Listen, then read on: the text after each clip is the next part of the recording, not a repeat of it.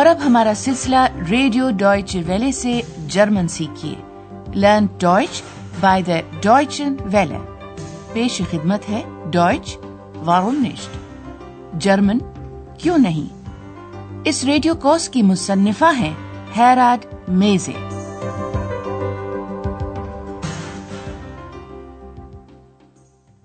Liebe Hörerinnen und Hörer. السلام علیکم معزز سامعین. آج حصہ اول کا چودواں سبق لیے ہم آپ کی خدمت میں حاضر ہیں. عنوان ہے Ihr kommt doch nach Aachen. تم لوگ آخن تو آ رہے ہو نا. سامعین, گزشتہ پروگرام میں ہوٹل ایوروپا میں کافی چہل پہل تھی. بڑے ہوٹلوں میں خاص طور پر صبح کے وقت ایسا ہوتا ہی ہے. چنانچہ ہوٹل کا استقبالیہ کلرک آندریاس بہت زیادہ مصروف تھا. تب آپ کو یاد ہوگا کہ سب سے پہلے ہوٹل کے ایک مہمان ہیر مائر نے آ کر اپنے کمرے کی چابی آندریاس کے حوالے کی تھی. Hier, mein Schlüssel. پھر آندریاس نے ایک شام پہلے آ کر ہوٹل میں کمرہ لینے والی خاتون کو اس کا پاسپورٹ واپس کیا تھا جو اس نے ضروری اندراج کے لیے اپنے ہی پاس رکھ لیا تھا. Hier bitte, Ihr Pass.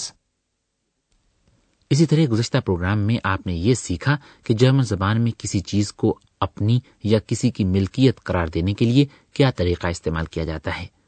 اس مقصد کے لیے ضمائر اضافی استعمال کیے جاتے ہیں.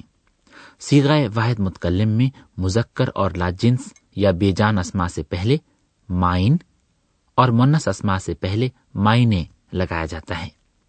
صیغہ واحد حاضر کی رسمی اور تعظیمی صورت میں مذکر اور لاجنس یا بے جان اسما سے پہلے اہ اور مونس اسما سے پہلے اہرے لگایا جاتا ہے. مطلب یہ کہ اگر ضمیر اضافی کے بعد آنے والا اسم مونس ہو تو ضمیر اضافی کے آخر میں حرف ای کا اضافہ کر دیا جاتا ہے. مثال کے طور پر جرمن زبان میں اینک ایک مونس اسم ہے. ڈاکٹر تھرمن کا خیال تھا کہ ان کی اینک غائب ہو گئی ہے. Meine Brille ist weg. لیکن آندریاس نے دیکھ لیا تھا کہ ڈاکٹر تھرمن نے تو اپنی اینک اپنے سر پر ٹکائی ہوئی ہے. چنانچہ اس نے کہا تھا Da ist ja ihre Brille. لیکن سامعین, اس وقت آندریاس اپنے گھر پر ہے اور ہوٹل میں پیش آنے والے ان سارے واقعات کے بارے میں بالکل نہیں سوچ رہا. اس کا یہ ویکنڈ فارغ ہے اور وہ گھر پر آرام کرنے کے موڈ میں ہے. آج شام اس نے اپنے والدین ایلٹرن کو ایک خط لکھنے کا پروگرام بنایا ہے. خط لکھ چکنے کے بعد آندریاس اسے اپنے لیے ایک بار اونچی آواز میں پڑھتا بھی ہے. آپ کا کام اب یہ پتہ چلانا ہے کہ ہوٹل ایوروپا کس شہر میں ہے.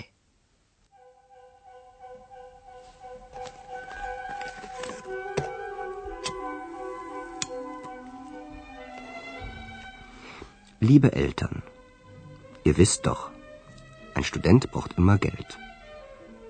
Ich arbeite also wieder, als Portier im Hotel Europa in Aachen.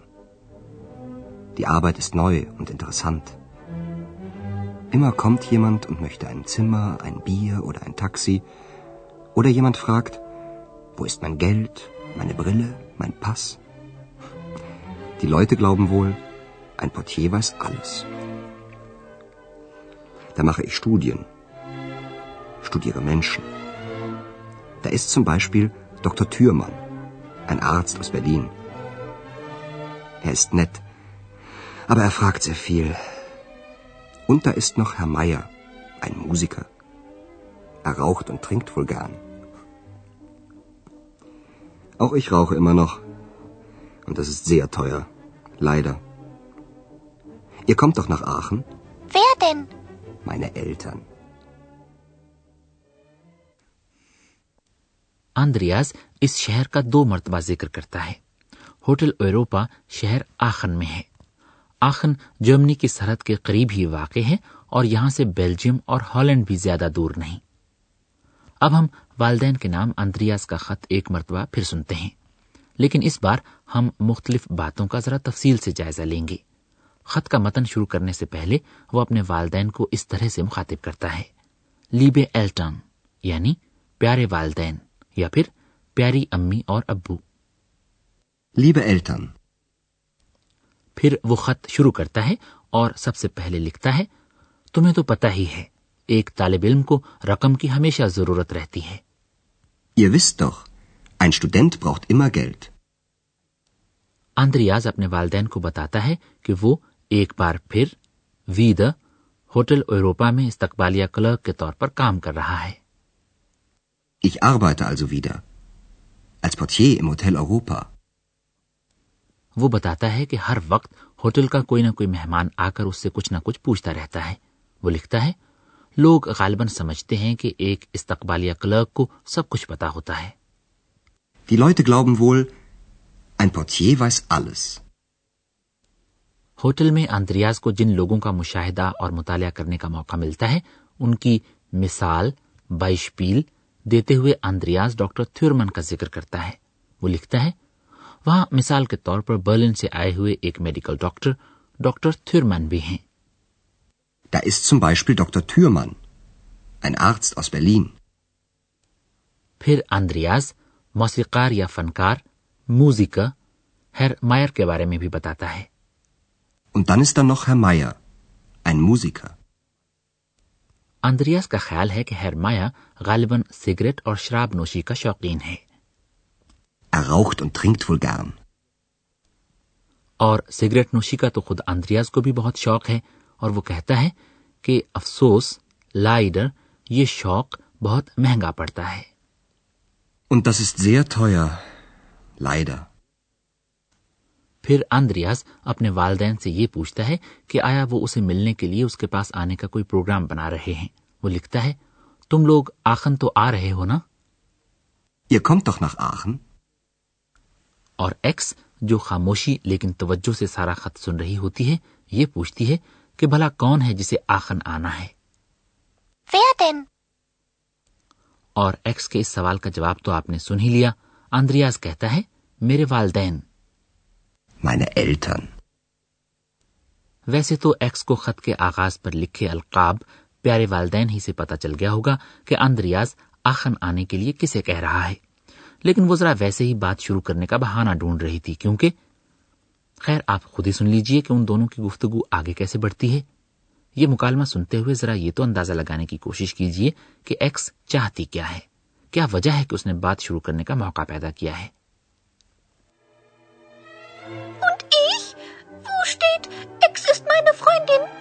Ach so, du meinst... Ja. Du... Ach, Ex, das geht doch nicht. Warum nicht? Ex کے خیال میں اندریاز کو خط میں اس کا بھی ذکر کرنا چاہیے تھا. وہ پوچھتی ہے, خط میں یہ کہاں لکھا ہے کہ وہ اندریاز کی دوست ہے, فرائنڈن. وہ کہتی ہے, اور یہ کہاں لکھا ہے ایکس میری دوست ہے. Und ich? Wo steht, Ex ist meine Freundin? لو جی, اب اندریاز اس سوال کا بھلا کیا جواب دے. وہ اس سے اتنا ہی کہتا ہے کہ یہ ممکن نہیں ہے. Ach, Ex, das geht doch nicht. لیکن ایکس ہمت نہیں ہارتی اور کہتی ہے, کیوں نہیں. Warum nicht? اندریاز اس سوال کا کوئی جواب نہیں دیتا, کیونکہ اس کی وضاحت کرنا کافی مشکل ہوتا. چنانچہ وہ آخر میں اپنا نام لکھ کر خط مکمل کر دیتا ہے. Bis bald, euer Andreas. اور اب ایک مختصر سے وقفے کے بعد ہم گرامر کے ان نکات کے بارے میں بات کریں گے جو کہ آپ نے آج کے پروگرام میں سیکھے ہیں.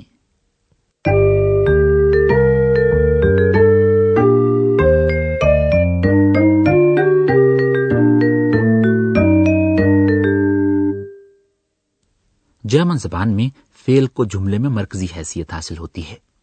جیسا کہ ہم پہلے بھی بتا چکے ہیں, فعل کا اختتامی جزو مختلف حالات کی روشنی میں بدلتا رہتا ہے. آج آپ نے صیغہ جمع حاضر میں فعل کا اختتامی جزو سیکھا ہے.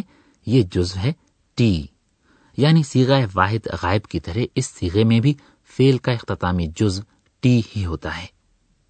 صیغہ جمع حاضر میں غیر رسمی اور بے تکلفانہ انداز تخاطب کے لیے اس میں ضمیر استعمال کیا جاتا ہے, یہ یعنی تم لوگ. اور اندریاز نے اپنے والدین کو مخاطب کرنے کے لیے یہی اس میں ضمیر استعمال کیا ہے. جرمنی میں لوگ اپنے والد یا والدہ کو غیر رسمی اور دوستانہ انداز میں دو کہہ کر مخاطب کرتے ہیں. لیجئے یہ مثال ایک مرتبہ پھر سنیے. Ihr wisst. Ihr wisst doch, ein Student. Ihr kommt. Ihr kommt doch nach Aachen.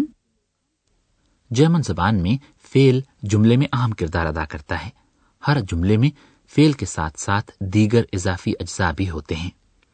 ایک اضافی جزو تو آپ کو تقریباً ہر جملے میں نظر آئے گا. یہ ہے ضمیر فاعلی، جسے فاعل بھی کہا جاتا ہے. فاعل کی کئی صورتیں ہو سکتی ہیں. یہ ایک اسم بھی ہو سکتا ہے اپنے موضوع حرف تعریف کے ساتھ. مثال کے طور پر Ein Student. Ein Student braucht immer Geld. فاعل کوئی اس میں معرفہ بھی ہو سکتا ہے، جیسے کہ کسی شخص کا نام. Doktor Thürmann. Doktor Thürmann ist Arzt. فاعل کوئی اس میں ضمیر بھی ہو سکتا ہے، مثلا وہ. Er. Er ist nett. فاعل محض حرف اشارہ das یہ پر بھی مشتمل ہو سکتا ہے. Das. Das ist sehr teuer. جملے میں دیگر اضافی اجزاء کون سے ہوتے ہیں، یہ ہم آپ کو بعد کے اسباق میں وضاحت سے بتائیں گے. آج ہم آپ کی توجہ ایک چھوٹے سے لفظ یا حرف تخصیص وول کی طرف دلانا چاہتے ہیں. وول. وول. اس لفظ کے ذریعے آپ کسی مفروضے کا اظہار کر سکتے ہیں. آپ کہہ سکتے ہیں میرا خیال ہے وہ سگریٹ اور شراب نوشی کا شوقین ہے. Ich glaube, er raucht und trinkt gern. یا پھر آپ یہ بھی کہہ سکتے ہیں کہ وہ غالباً سگریٹ اور شراب نوشی کا شوقین ہے. Er raucht und trinkt wohl gern. اسی طرح اندریاز یہ مفروضہ ظاہر کرتا ہے کہ لوگوں کے خیال میں ایک استقبالیہ کلرک کو سب کچھ پتا ہوتا ہے. Die Leute glauben wohl, ein Portier weiß alles.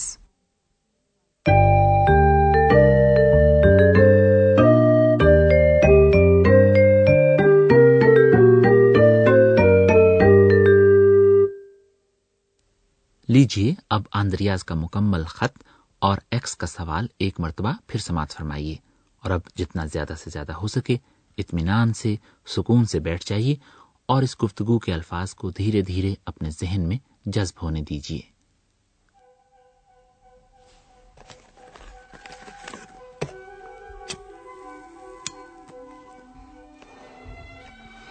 Liebe Eltern, ihr wisst doch, ein Student braucht immer Geld. Ich arbeite also wieder als Portier im Hotel Europa in Aachen. Die Arbeit ist neu und interessant. Immer kommt jemand und möchte ein Zimmer, ein Bier oder ein Taxi. Oder jemand fragt, wo ist mein Geld, meine Brille, mein Pass? Die Leute glauben wohl, ein Portier weiß alles. Da mache ich Studien, studiere Menschen. Da ist zum Beispiel Doktor Thürmann, ein Arzt aus Berlin. Er ist nett, aber er fragt sehr viel. Und da ist noch Herr Meier, ein Musiker. Er raucht und trinkt wohl gern. Auch ich rauche immer noch. Und das ist sehr teuer. Leider. Ihr kommt doch nach Aachen. اس موقع پر x آندریاز کی بات کاٹ دیتی ہے اور شکایت کرتی ہے کہ خط میں اس کا ذکر کیوں نہیں کیا گیا.